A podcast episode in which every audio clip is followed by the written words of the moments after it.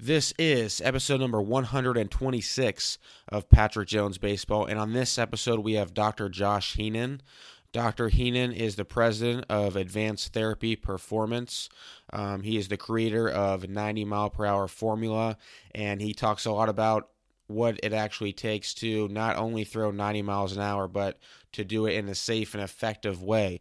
So he kind of has a, a, checklist of these different things that you you need you should be able to hit um, in the weight room, and goes over the different exercises. And if you can do these and do the a certain amount of weight, then the chances of you being able to a 90 throw 90 miles per hour um, increase, and then the chances of you getting hurt if you do throw 90 uh, go down and decrease. So it's pretty cool stuff. Um, I don't have a pitching background. So I like uh, bringing guys on because I really like to learn about that stuff because I, I coach baseball and I, like I said, that's just, that's not my background. So I'm really happy that I could bring on um, uh, Dr. Heenan and, and, kind of explain so I could learn. And I know that everyone else um, listening to this will be able to learn as well. So if you're interested in following Dr. Heenan on social media, if you go to Instagram um, at Dr. Heenan, H E E N A N, um, that's his Instagram uh, tag. And so just go follow him if you're interested in, in learning more. And I think uh, think this is going to be a good one. I really do. I think uh, you guys will really enjoy this one. Ladies and gentlemen, without further ado, my guest, Dr. Josh Heenan.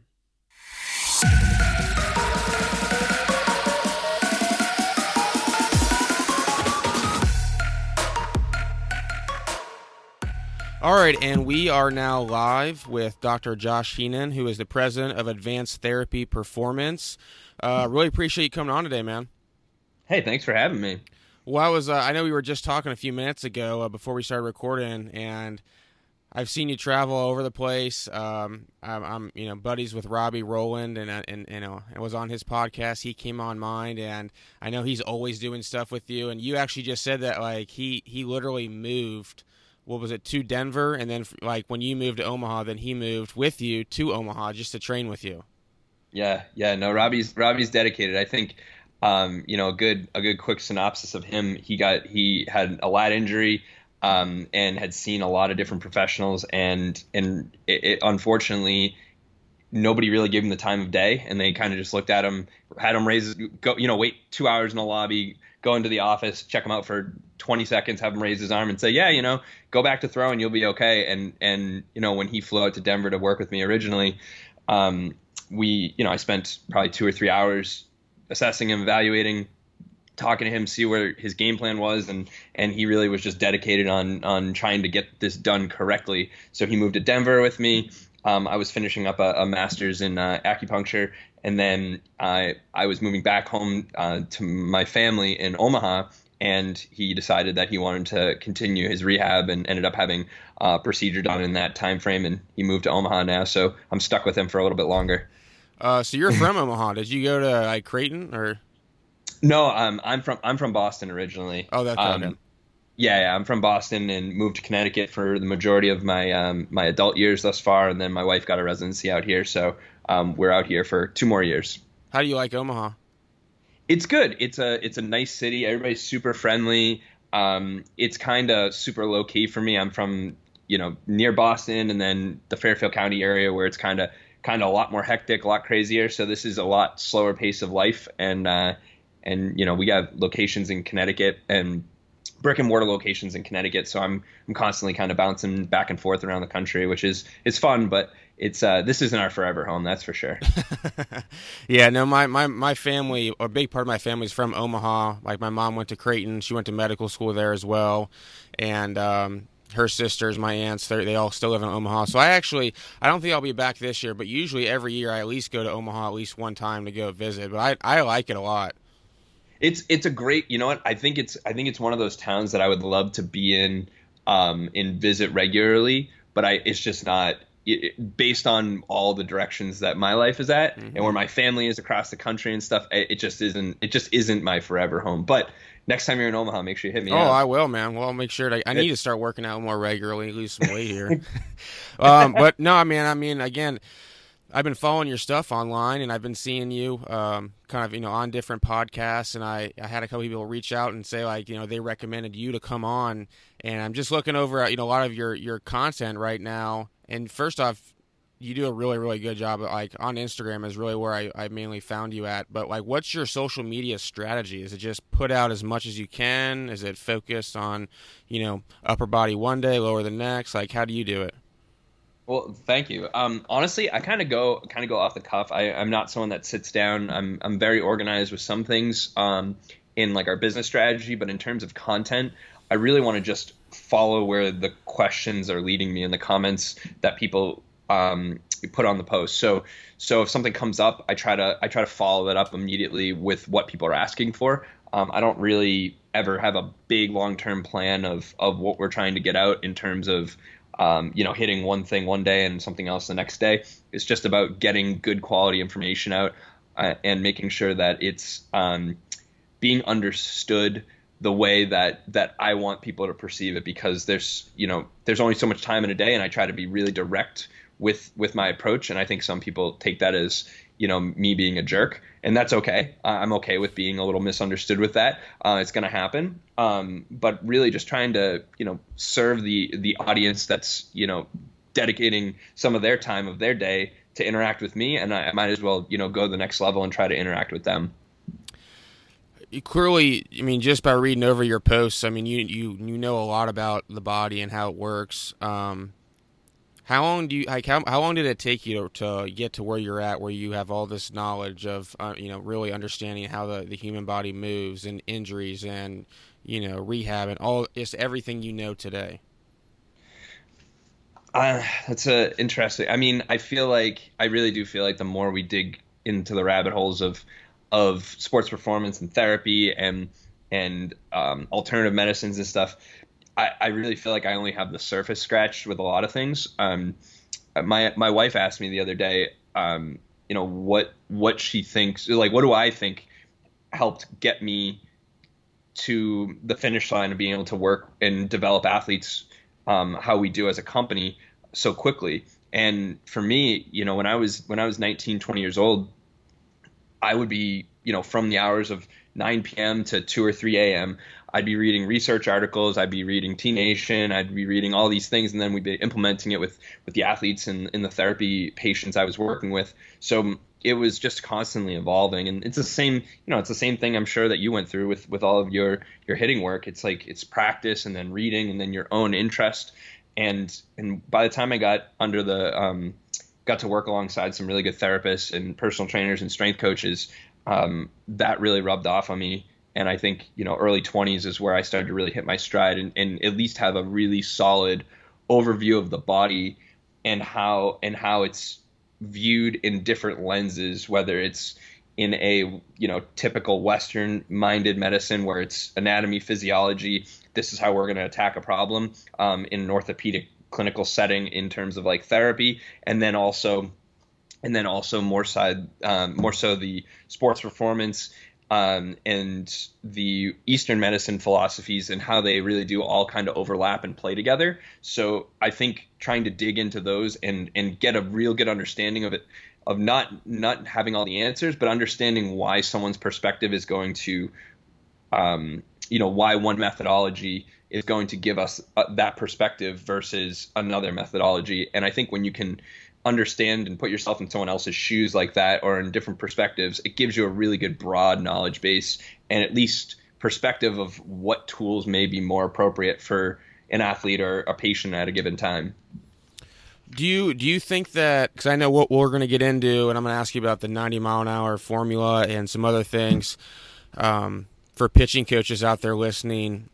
Do you think it's important for them to have a grasp understanding of of the body, or maybe they just need to kind of like just very very little understanding and just kind of just trust their eyes.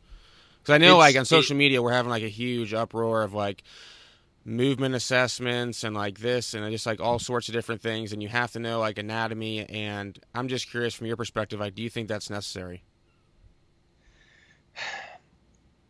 I think there's I think there's many different roles that could be played. Uh, it's it's an interesting question because if you take a true hitting coach, if your role is going to be a hitting coach, understanding anatomy and and how the body moves is important.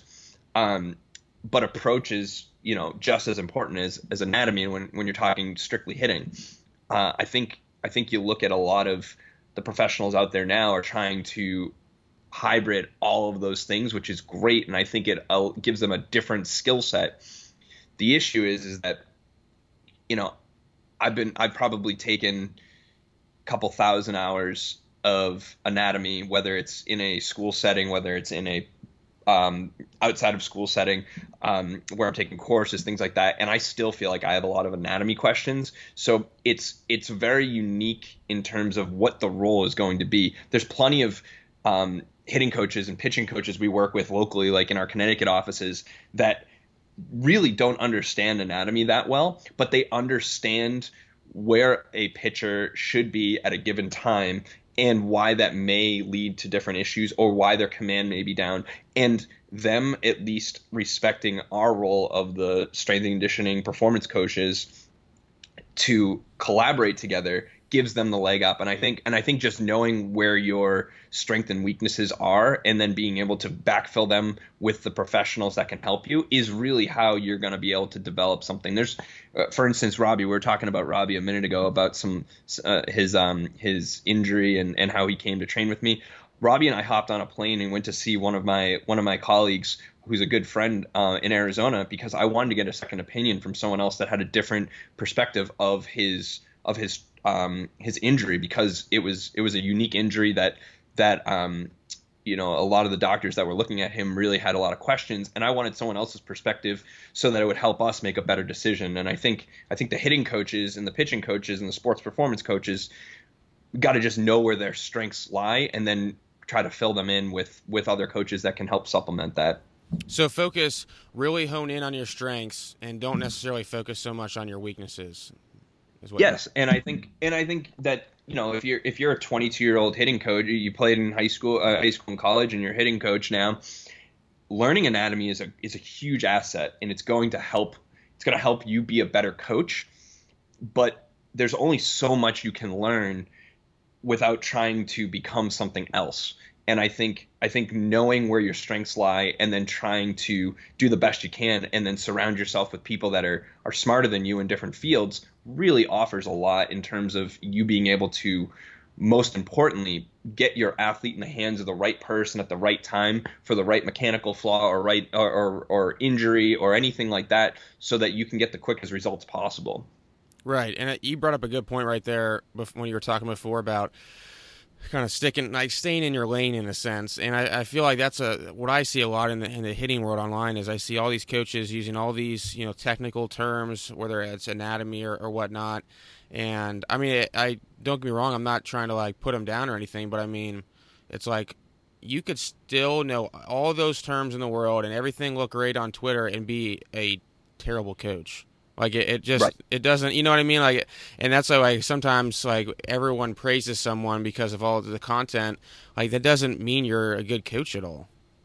Absolutely. And and I think I mean, and in fact, I, I don't want to say just that. I mean, it, I'm not saying you can't be an idiot and, and make sense online either. Like, you know what I mean? Right. So, I don't know. Yeah, it's. I think. I think you know we're we're in a very we're in a very unique time of the volume of information and quality of content, um, which which is can be very good and very bad. But for the most part, I think the lanes that you know, at least the circles that you and I are running in, where if people are debating, we're debating that last five percent of what's right and what's wrong. We're not debating the the ninety percent that we already kind of all agree on. And and I think I think just surrounding yourself with those people and learning more is always going to be really good. There's there's a reason why I'll go in and and sit in on a surgery and see a UCL repair from a surgeon that that we're working with not because I want to go learn surgery, but I want to understand their perspective on it and then be able to step back and be like, "Oh wow, that makes sense for for why we're going to attack this rehab a little bit differently."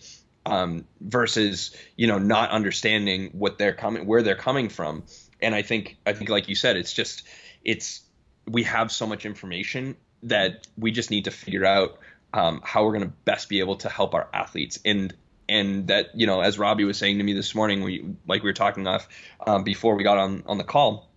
Um, the thing that that he really likes about all of your work and the thing that I've seen with with your work online is that you know you, you really put the athlete first and I think I think at the end of the day if we're putting the athlete first we're going to get the most out of them and and we're going to be able to check our ego at the door and make sure that that their results in their health and their well-being and their longevity is going to be the driver of of of our decision making then that allows us to step back and say i'm not the best person for this right now mm.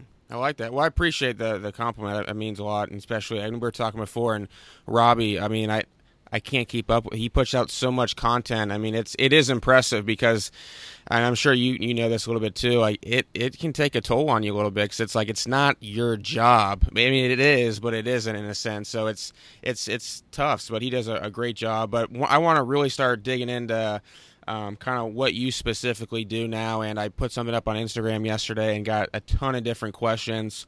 Um, I'm obviously I can't ask all of them, but there's a few that I really wanted to kind of uh, hear what you have to say. And the first one was, um, you know, what was the process uh, for you for uh, identifying and kind of helping implement the 90 mile per hour formula?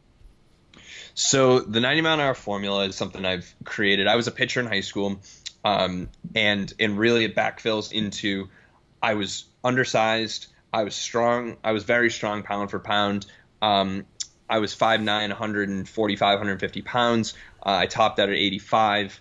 Uh, I long tossed about 360, and and that was that was pretty much it. And I didn't understand why that as I transitioned to college, you know, I pitched okay in, in a junior college level, and that was pretty much it.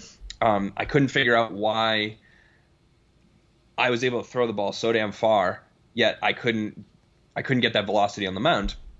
And as I became a strength coach in the college setting, I realized there's a lot of commonalities that we were seeing with guys that were that were you know middle infielders that you throw them on the bump one day to to to you know eat some innings and they're 92 94 um, and they don't they're not pitchers yet you have a guy who's you know projectable as a big league pitcher pitcher it's on the same roster that's weaker doesn't move as well and he's in and um, you know he, his velocity on the mound is, is so low compared to the guy who's just athletic and then started to tease out those qual- uh, those qualities of the strength metrics. So the strength metrics are um, based on a lunge a deadlift a chin up and then a long toss to kind of uh, cap it out. But the strength metrics i started to see that that a lot of the guys who were really really strong in the gym and poor on the field were strong at the wrong exercises. So for me it was just literally pen and paper recording these things and saying, "Hey, why like red flag? Like why is this guy throwing the absolute piss out of the ball? And this other guy isn't?" And then we started to see that there was body weight metrics in there and and after it got about 500 data points, I started to realize that the trends were very obvious that there's a size component um, and the lunge component was really big. It was seemed to be always the missing link, um, and then a minimum of a you know a deadlift and a chin up component. So it was just seeing those values. And then after seeing them enough, we did about another thousand, about 1500 extra tests on different athletes from there. And the numbers just kept coming back. That was very simple. And then I would look at someone and say, listen, like your lunge is really low compared to our standard. Everything else you meet or exceed. Why don't you why don't you try to focus on your lunge for the next three or four phases? And guys would go from, you know, 82 to 90 in a three month phase, and the only uh, and the only difference would be their lunge numbers really changing. The mechanics didn't change, their body weight didn't change, so it, it was really just trial and error. When you say lunge, is that bar- barbell, dumbbell? Does it matter? We so when we test, and there's there's a clear distinction that that should be made. Anybody that follows the formula stuff will see that there's metrics that that we lay out that is the formula when we test, we test a back loaded reverse lunge. Um, so barbell on your back, strap on weight, and then either we want to be able to do 10 reps of um, external load with your body weight on it. So if I'm 200 pounds, I want to have 200 pounds, uh, including the bar on my back for 10 reps on each side of reverse lunge, or we want one and a half times your body weight. So a 200 pound person would be 300 pounds load doing it for one rep. Um, that is that is our that is our indicator. It is not how we train. We train to build better athletes, but we use those numbers as our as a uh, checks and balances to drive our decision making when programming our athletes. When now I know you right before you said uh, chin up. So does it matter which way your hands are facing when you're doing those? We test we test supinated chin ups, so okay. hand palms facing yourself, and it's a for the 90 mile an hour formula. It's a 250 pound total chin up, um, total weight chin up. So if I'm 200 pounds, strap on 50 pounds, full extension to a hang, and then lifting yourself up, leading with your chest, chest touching the bar, uh, and then controlling yourself back down. That is a full chin up. Um, we we see that as a great indicator of total trunk stability, upper back strength, shoulder mobility, and the ability to decelerate and control that, the long arm just like you would when you go to throw a baseball. Just one. Just one. That's all we're looking for there. Okay. So it's just like hitting the kind of just the base components. Now you said like we were when you they say nice and slow and controlled back down brings me to my next point, which is eccentric exercises. I know um, for me, I all I've really heard about is doing eccentric exercises where you pull a hamstring and you're on the DL and you're trying to get your hamstring stronger again. Um, is there a component to eccentric that helps with just getting stronger in general that you don't have to just do it when you're hurt? Yes. So so there's there's research that that says that we can be somewhere we should be on a standard curve for a healthy athlete. We should be about 30 to 50 percent stronger in our eccentric contractions. So the argument would be that if you're to be if you can crank out um, one good chin up at 200 pounds and pull yourself up and bring yourself back down, you should be able to do upwards of 300 pounds, loading yourself up bring starting at the top of the position of a chin up mm-hmm. and letting yourself go long so that's your eccentric portion. What we know is that the eccentric portion is the deceleration. It's the elongating of the muscles. So that's where most injuries in my experience occur. It's where we have a lot of it's a lot of the um, severely debilitating or or surgical candidate injuries come into play. So we train eccentrics quite often in terms of making sure that the balance is there because as I say a lot of times, the formula is great in terms of saying, hey, this is a prediction that you, if you can hit the formula, you have 90 in the tank. We know that you're big enough, you're strong enough, you move well enough, you have you have the uh, arm mechanics to get you there. The biggest liability is that people, you know, people come back and say, well, you know, I throw 90, I throw 95, and I can't even come close to hitting any of those metrics on the formula. Well, we have data that backs that if you can't hit those numbers, you have an increased odds of a UCL surgery. So, mm. so if there's nothing scares me more than a 150 pound, six foot two guy that throws 92, 93 out of high school and can't do a chin up, can't do a good push up, barely deadlifts their body weight um, can't lunge without toppling over. Those those are liabilities to me because you haven't earned the right to move um, with with that amount of force yet. But a lot of athletes are just are just strong enough and powerful enough to to do the movement, but they can't decelerate it. And if you can't decelerate it, that's where injuries happen. So for those kids, they should just shut down playing until they get strong. And that's so, just, yeah, it's just that's, that's just yeah. yeah. If, if we're taking a if we're taking a, a a very broad approach, yes, there's a lot of athletes that we have that we are you know, my number one goal is always to keep our athletes healthy and safe for the long term. I never want one of our guys to make it to the big leagues and and go through all the process of getting there and then be on the DL for a year because they tore their UCL. That's my goal is to get them there and then keep them there as long as humanly possible. Um, for for those athletes, it's it's balancing are you a liability? What what's the upside of playing right now? And, it, it, it's a constant balance that you got to take with every single case is a unique unique um, you know snowflake of a case and and health history and their short term and long term goals and and I mean my argument is always they should shut it down because if you're injured you're worthless. You're not going to be nobody's going to be recruiting a guy that's you know oh he throws 92 but he's you know he can't play because he has elbow pain every time he throws. That's not going to help you. What I, have I've asked this before several times, but I'm curious. I know you talked about they're at um, a higher increase for Tommy John if they can't meet some of those metrics that you just talked about. What are some other reasons you think that players, um, or why are so many players need Tommy John?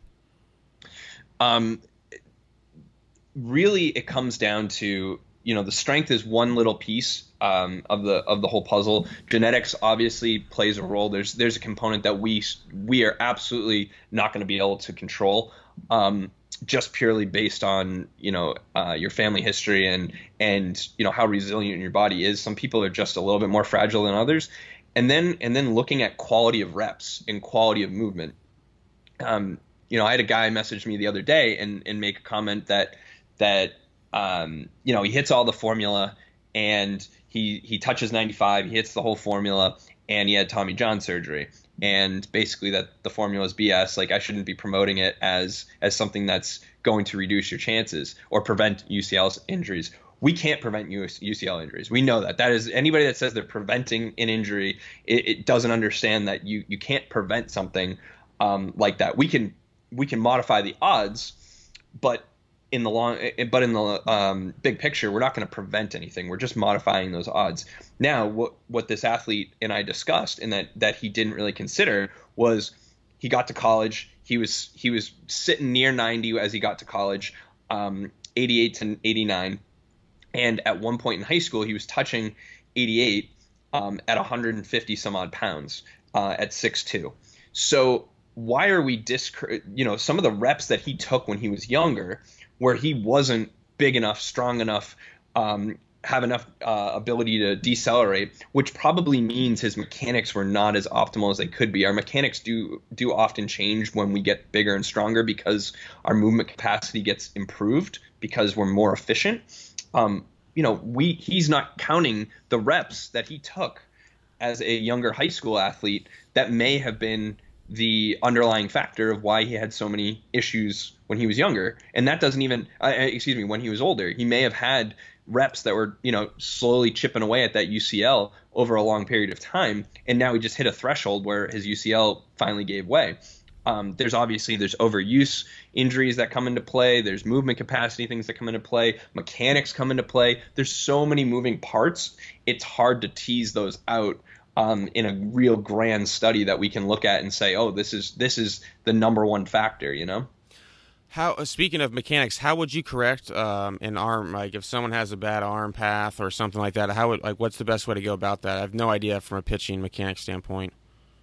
Yeah, it's it's very unique. Um, I think to each individual, and we look for we look for validation in video of what their issue is, and then and then how we can most efficiently correct that issue. So, so a lot of times we'll have guys with elbow pain, um, and they'll have a typical like inverted W where where they when their front foot lands, their um, hand is below their their throwing arm, their hand is below their elbow, and they have elbow pain when they throw. And counter to a lot of um, a lot of different therapies and interventions, we'll have them grab a weighted ball and and just see what happens. And we'll take video. And a lot of times, most of the time, we get guys that will take a five ounce ball and be in a typical inverted W where their hand uh, is below their elbow, and we'll have them a seven ounce ball, and all of a sudden they're almost you know at their ear when their front foot hits the ground. So their hand is is up about three or four inches, and all of a sudden their elbow pain goes away. So when when looking at that, we just evaluate and say what what is the end goal? Where do, what do we want this athlete to look like? And then we ask the athlete and the pitching coach and, and the families, and we say, all right, where where do you want this to end? Um, and a lot of times that's the position they want them to be in.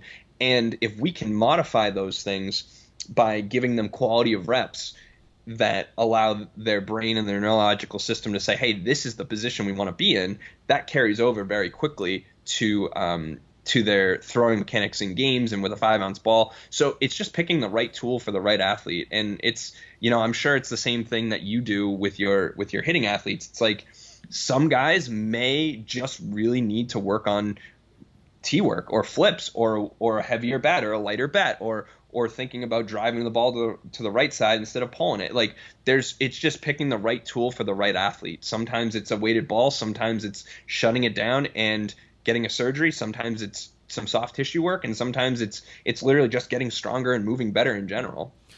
I was reading on, on um, online. I think it might have been Kyle Boddy who actually tweeted this out. How kids at a at a young age, the reason why so many kids have bad mechanics, I'm pretty sure this is what it, this is what he was saying is is because their dads are always tossing with them, and like you can like imagine like a dad like trying to flip the ball, you know, like a basically like a shooting basketball where it's just like terrible form, and so the kid sees that and, and, and actually emulates it right back because that's what he sees. And what he was saying is it would be better to like just t- have a kid uh, grab a ball and just tell him throw it as hard as you can into the fence, and that you'll move more efficiently that way. I kid the kid will um, because he has nothing to really model it off after, and naturally.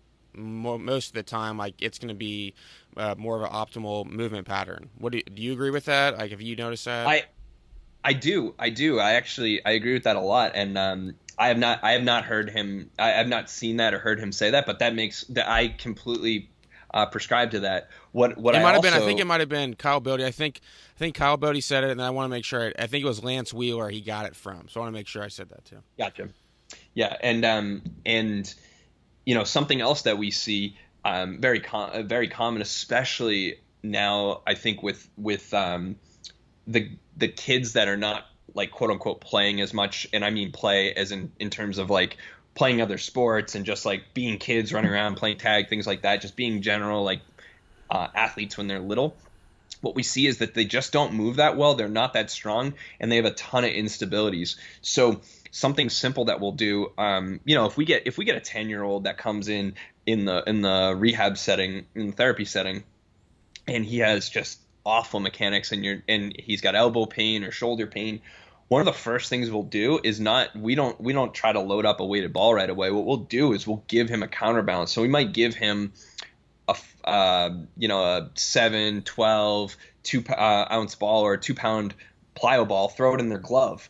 And what we know um, from from our experiences is that most guys that like a, that little nine or ten year old, if they have that classical inverted W where where their their hand is below their elbow when they go to throw, if we give them a counterbalance, something in the front, they they automatically almost always get their arm immediately back up into the right positions. So to me, we what do we do? We added we added external stability. We added an external load that forces that internal stability on that front side, and with that front side bracing, we get that natural arm pattern to get better. So so we'll use that as a, a corrective mechanism.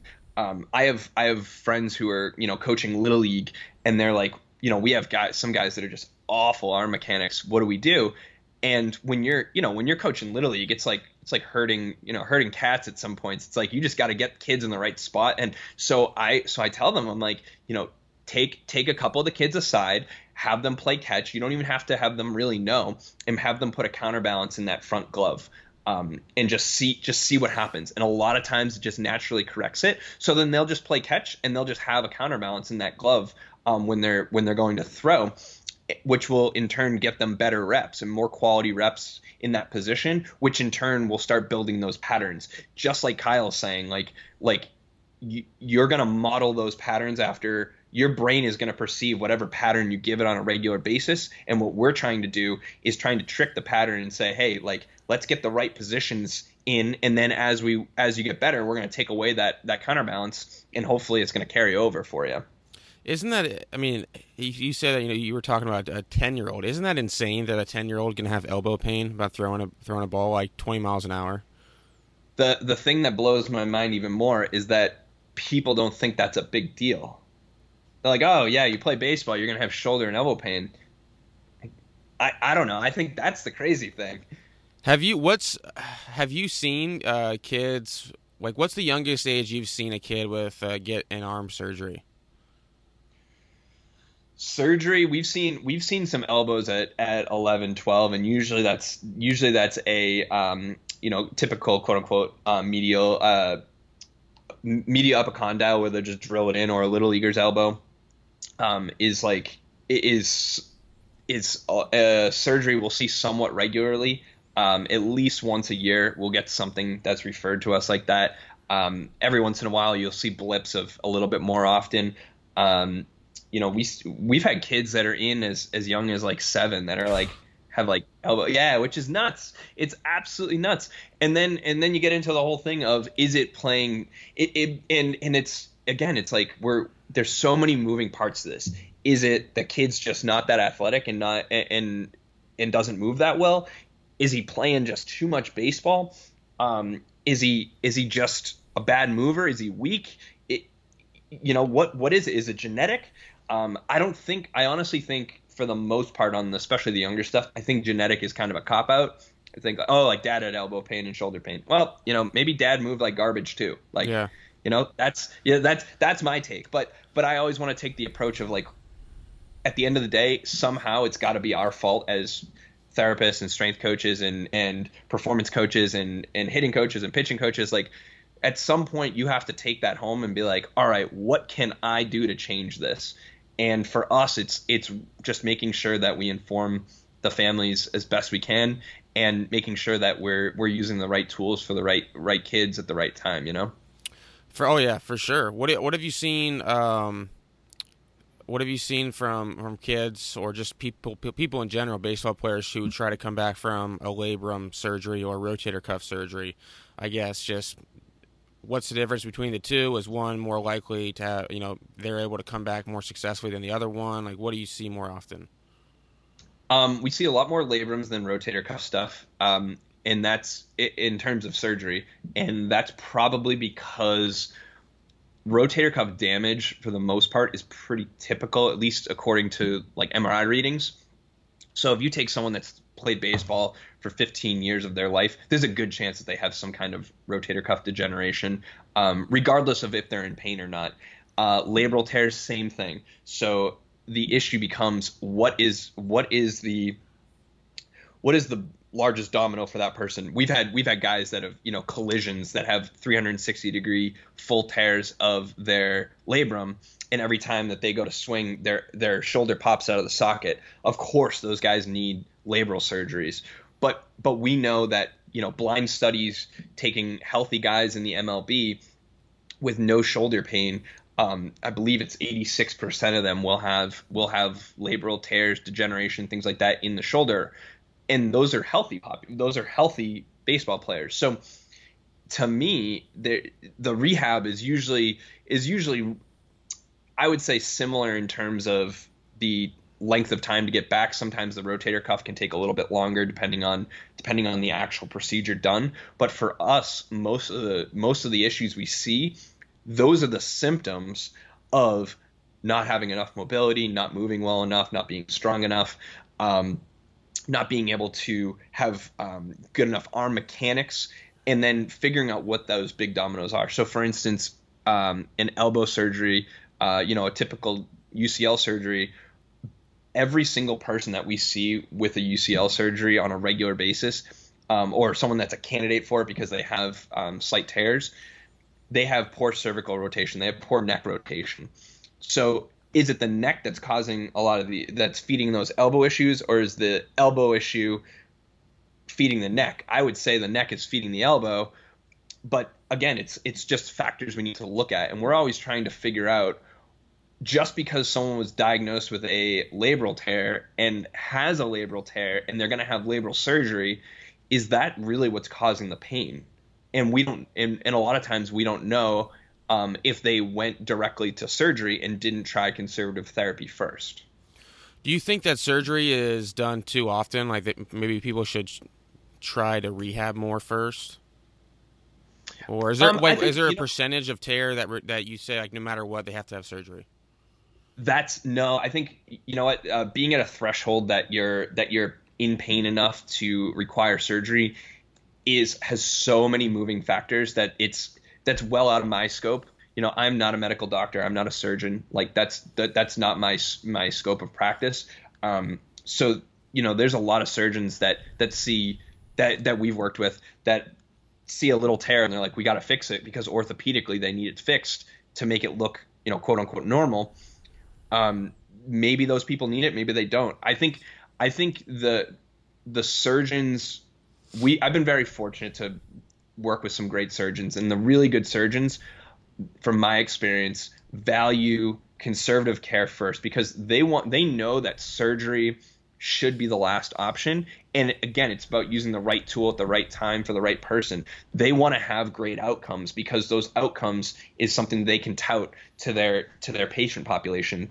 nobody wants nobody wants a bad um, you know shoulder repair on their record. That's not that's not what they're looking for, and they also want to make sure that they've crossed off all the dominoes um, for conservative treatment first, as well as um, insurances now a lot of times will not allow you to go in for surgery prior to doing six, eight, 12 weeks of conservative therapy because because they know that conservative therapy is going to be exponentially cheaper than than surgery. So the money is a driver of that too. So there I wouldn't say that we're having too many surgeries. I think that just too many people are are getting injured and not taking care of themselves um, quick enough is is likely the issue.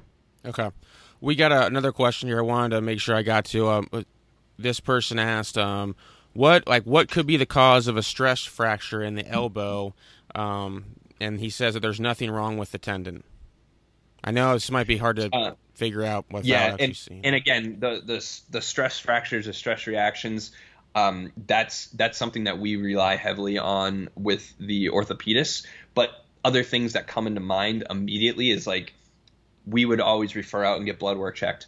Um, the amount of times that that someone comes back with low vitamin D levels or some kind of other infections, things like that. And those and and again, it's about it's about having that team of figuring out, you know, let's check the boxes on all this stuff. Internal internal medicine uh, disorders leading to orthopedic disorders is not uncommon, um, especially you know with a lot of the nutrition stuff that we have out right now, where where most people are not eating.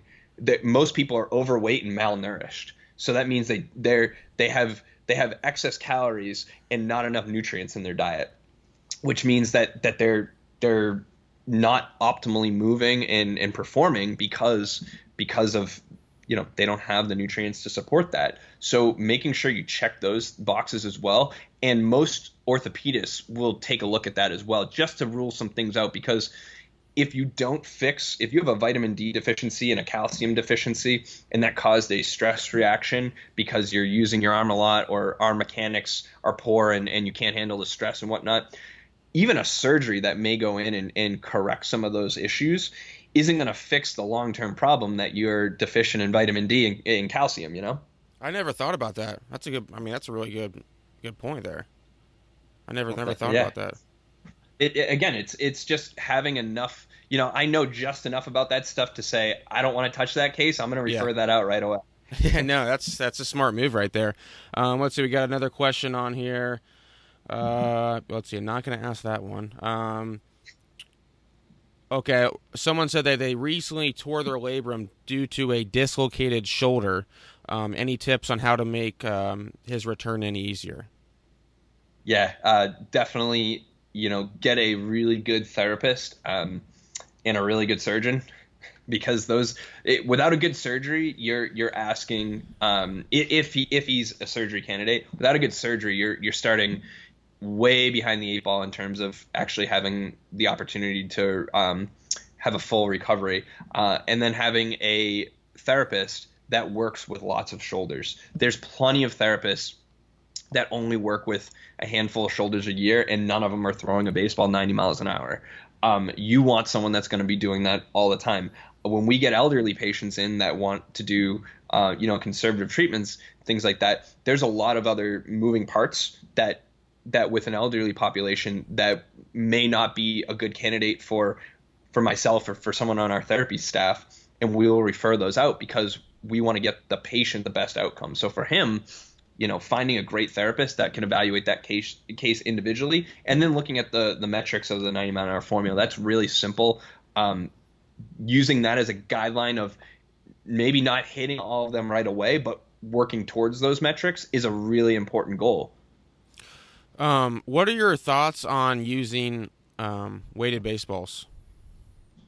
I think again right tool right time for the right athlete. It, there's there's plenty of people that that will benefit from a weighted ball program designed for them.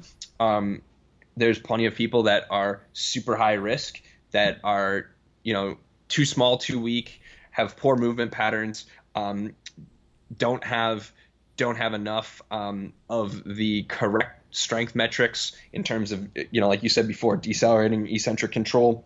So what do you say like, like they, if they can if they can do the 90 mile 90 mile per hour formula, like you talked about, all those exercises, like the pull up, all that stuff, would that would they be a good candidate for weighted balls? Maybe, maybe not. My my thing is is I look at I look at weighted balls in two categories. One is do you is this going to improve your movement patterns? So we can either improve our movement patterns or make them worse. I'm a big believer that it's it's a zero sum game. Either we're moving more optimally or less. So are you moving more optimally by using a particular weighted ball? If yes, great. Then that's probably a good tool to use. The other thing we look at is the force velocity curve. So the force velocity curve, uh, based on based on um, you know all of our all of our data points and based on physics, is that if you take a baseball and run and gun at five miles an hour uh, excuse me, a five ounce baseball, and you run running gun 90 miles an hour, we we know that for every ounce of ball you add, so a six ounce ball, um, every ounce of ball you add, you're going to take away three miles an hour. So what we'll see is is you give a kid, um, you know, running gun 90 miles an hour on a five ounce ball, he should be 87 with a six ounce ball. What a lot of times, and then we'll see, you know, 84 on a seven ounce ball. A lot of times we'll give a guy um, that that seven ounce ball and he's 91 on a run and gun, whereas whereas he should be, you know, 84, which means there's a blip in that force velocity curve. It means he's not either his mechanics are changing with that ball, which goes back to the mechanical flaw that we are talking about. Um, so he's more optimal with that seven ounce ball, or he is better tuned in terms of force output with that seven ounce ball, which means he probably has some trunk stability issues and probably just is able to get more out of that seven ounce ball than he can with the five ounce ball. That is something that needs to be fixed. We've taken guys that are that have a nine ounce ball that is thrown harder than their five ounce ball which which doesn't make which makes zero sense if you if you're new to this category. It's about understanding how you're going to implement that and figure out what's right and wrong with it. And for most guys, it's going to be a mechanical flaw, and that's something you got to dig into. I think the biggest issue with weighted balls is that they're not used. The gross generalization of weighted balls are not used for the athlete. It's literally, hey, I'm going to sign up for this weekend velocity camp they use weighted balls. Little Johnny throws, you know, 30 throws in a pivot pick, and you know, Big Timmy, who's you know 22 years old and deadlift 600 pounds, is doing the same 30 pivot picks with the same seven ounce ball. It's like, okay, like that that doesn't make sense. It needs to be designed for the athlete. So it's the same same thing we we're talking about with hitting with you. It, it you got to use the right tools for your athletes to get what you're trying to accomplish. Gotcha. Man, I, I really appreciate uh, you coming on today. I know you're a busy, busy man. Um, you know, I'll make sure to you know put out your, put out the links to um, to everything on social media, and then obviously everyone you know go check out that 90 mile per hour formula. Um, I'm intrigued by it, I got no doubt. And again, I learned a lot um, just from this episode, just by listening to you. And, and, you know, I don't have a pitching background, but it definitely helps um, anytime I can, you know, help in any way, even just for for a high school kid. So again, man, really appreciate you coming on today, and um, great, great stuff. Thanks for having me.